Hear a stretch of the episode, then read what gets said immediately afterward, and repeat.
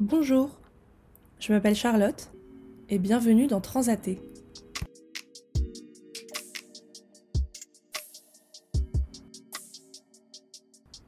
En novembre 2020, pendant mon année sabbatique, je suis allée à Madère.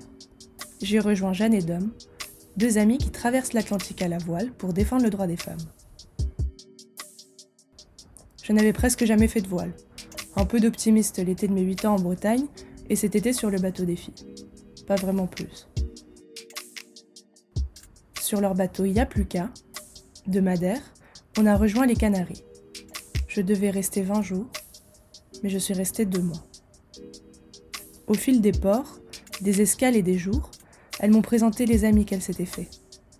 Des familles, des couples ou d'autres jeunes qui allaient traverser l'Atlantique. Tous avaient décidé de faire une pause dans leur vie sur Terre pour voyager en mer, pour vivre sur un bateau. Plus que la voile, ce sont ces personnes qui m'ont intéressée. Leurs projets, les raisons de leur départ, de comprendre pourquoi, un jour, on décide de partir.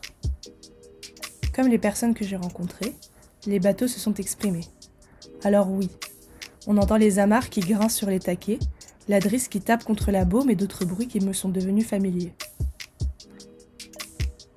Toutes les personnes que j'ai rencontrées allaient faire une transatlantique.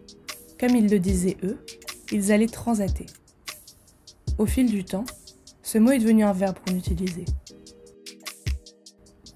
Alors les voici eux, leur histoire et leur bateau.